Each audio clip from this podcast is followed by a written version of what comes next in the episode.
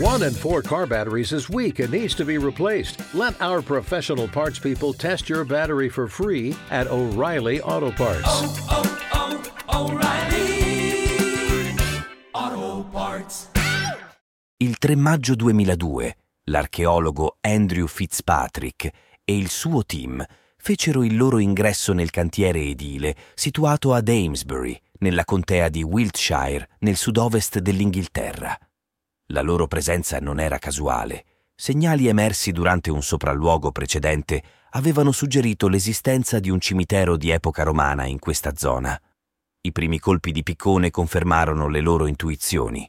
Iniziarono a emergere una serie di tombe rettangolari risalenti al terzo, quarto secolo d.C. La scoperta di monete recanti il Ciro, il monogramma di Cristo, costituiva una chiara evidenza che quelle sepolture appartenevano a una piccola comunità cristiana. Una scoperta di grande rilevanza che fu momentaneamente eclissata quando, nella tarda mattinata, in una zona periferica del sito, venne rinvenuta una sepoltura solitaria che si rivelò molto più antica. Conteneva i resti di un individuo deposto su un fianco con le gambe piegate e ben presto divenne evidente che non era correlata alle tombe oggetto delle operazioni di scavo in corso. Un indizio si rivelò particolarmente rivelatore.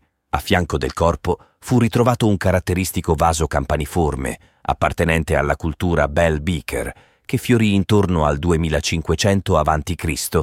in gran parte dell'Europa centro-occidentale. Questo reperto rappresenta una delle manifestazioni più conosciute e allo stesso tempo enigmatiche dell'antica età del bronzo sul continente. Quando l'archeologo Fitzpatrick venne informato del singolare ritrovamento, si rese immediatamente conto dell'importanza straordinaria di questa scoperta. Comprendeva che avrebbe potuto fornire dati fondamentali sull'origine dell'età del bronzo in Inghilterra e sulla diffusione della cultura beaker sulle isole britanniche. Pertanto, decise di concentrare tutte le risorse e gli sforzi del suo team sulla sepoltura. Era un venerdì e aveva l'urgenza di garantire che il sito, non ancora protetto da transenne, non fosse accessibile a curiosi, attratti dalla notizia del rinvenimento. Per questo motivo insistette affinché tutti i membri del suo team continuassero a scavare, prolungando il lavoro fino alle due del mattino, nonostante una fastidiosa pioggerellina e con l'aiuto delle luci delle automobili. Questo sforzo straordinario sarebbe stato ampiamente ripagato.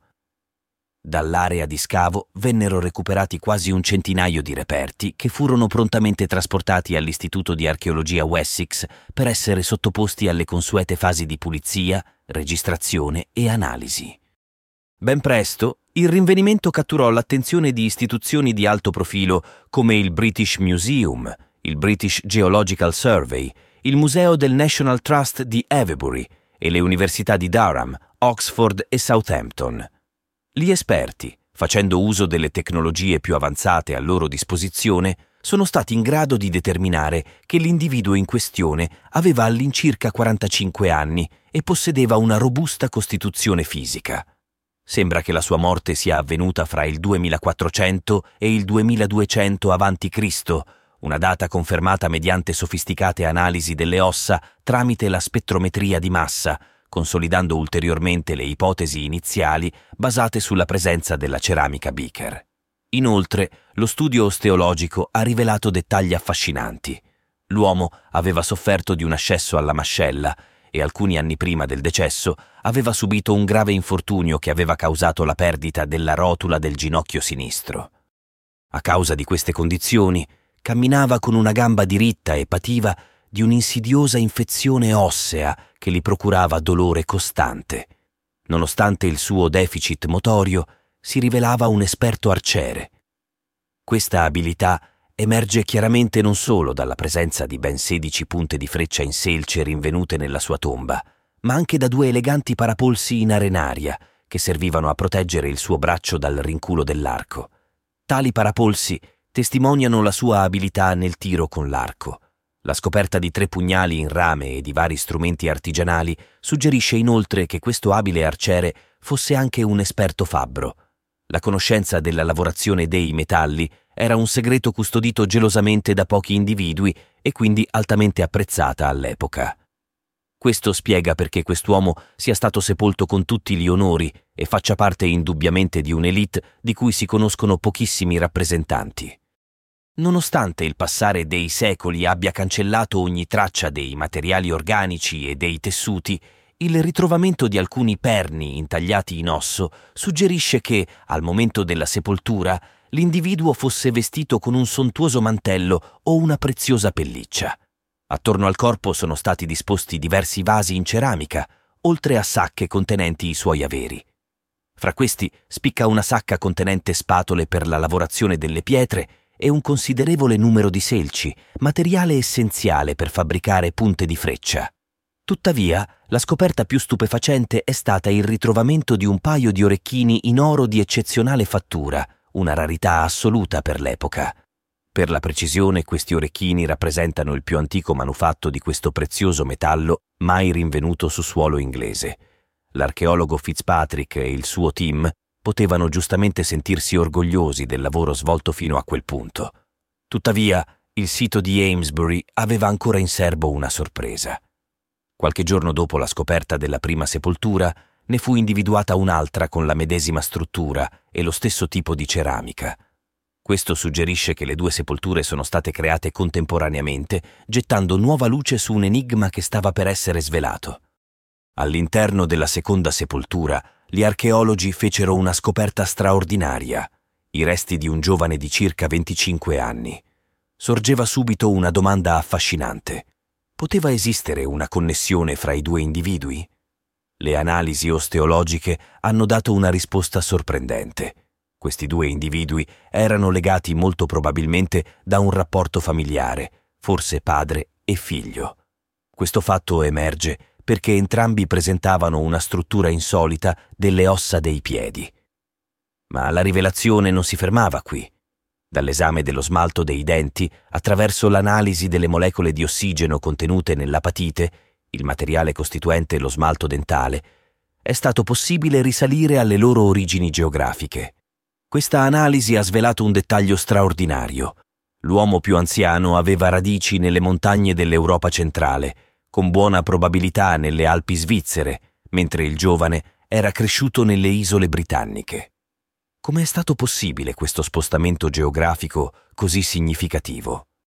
L'ipotesi più plausibile suggerisce che l'arciere, dopo aver trascorso l'infanzia sul continente europeo, fosse migrato in Inghilterra la domanda su se sia arrivato da solo o in compagnia, forse con una moglie, resta ancora aperta. Ciò che è evidente, tuttavia, è che una volta giunto in suolo inglese fondò una famiglia e vi rimase fino alla sua morte. La scienza ci offre certezza su questo punto. L'immigrato ha trovato una nuova patria e vi ha stabilito le sue radici. La scoperta ha suscitato notevole eccitazione fra gli studiosi, poiché per decenni si era creduto che la diffusione della ceramica Beaker in Gran Bretagna fosse il risultato di invasioni.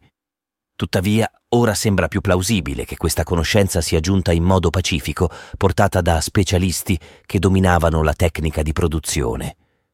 Questo gruppo potrebbe essere stato una sorta di avanguardia che ha preceduto un movimento migratorio successivo. Gli immigrati erano anche maestri nella metallurgia, un dato dimostrato dagli oggetti in rame e oro rinvenuti nella tomba di Amesbury. Una conferma ulteriore di questo processo è che a partire dal 2300 a.C. gli utensili e le armi in pietra cominciano gradualmente a essere sostituiti da quelli in metallo. Tuttavia questa transizione fu lenta e graduale ci volle del tempo perché le nuove invenzioni potessero essere integrate nella vita quotidiana. Come sottolinea Fitzpatrick, i coltelli in rame appartenenti all'arciere erano troppo fragili per essere utilizzati in battaglia. È più plausibile che questi oggetti fossero simboli di prestigio e potere, utilizzati per impressionare le popolazioni locali. Ci sarebbero voluti ancora molti anni prima che l'uso di armi e utensili in metallo diventasse comune in Gran Bretagna. L'ipotesi che l'arciere possa essere arrivato da lontano, portando con sé nuove conoscenze, è rilevante anche per un'altra ragione. Potrebbe essere collegato alla costruzione di Stonehenge, il celebre cerchio megalitico situato a poco più di tre chilometri di distanza in linea d'aria. La vicinanza della sepoltura dell'arciere a Stonehenge potrebbe non essere casuale. È noto che le pietre più imponenti, alcune pesavano fino a 20 tonnellate, utilizzate nella costruzione di Stonehenge, provenivano dalle vicine colline di Marlborough Downs e furono innalzate intorno al 2300 a.C. Questa coincidenza ha sollevato diverse domande e speculazioni. Molti esperti si sono interrogati sul possibile ruolo che questo individuo avrebbe potuto svolgere nella progettazione e costruzione di Stonehenge. È intrigante immaginare che un uomo proveniente da terre straniere possa aver avuto un ruolo significativo nella creazione del sito archeologico più celebre della Gran Bretagna.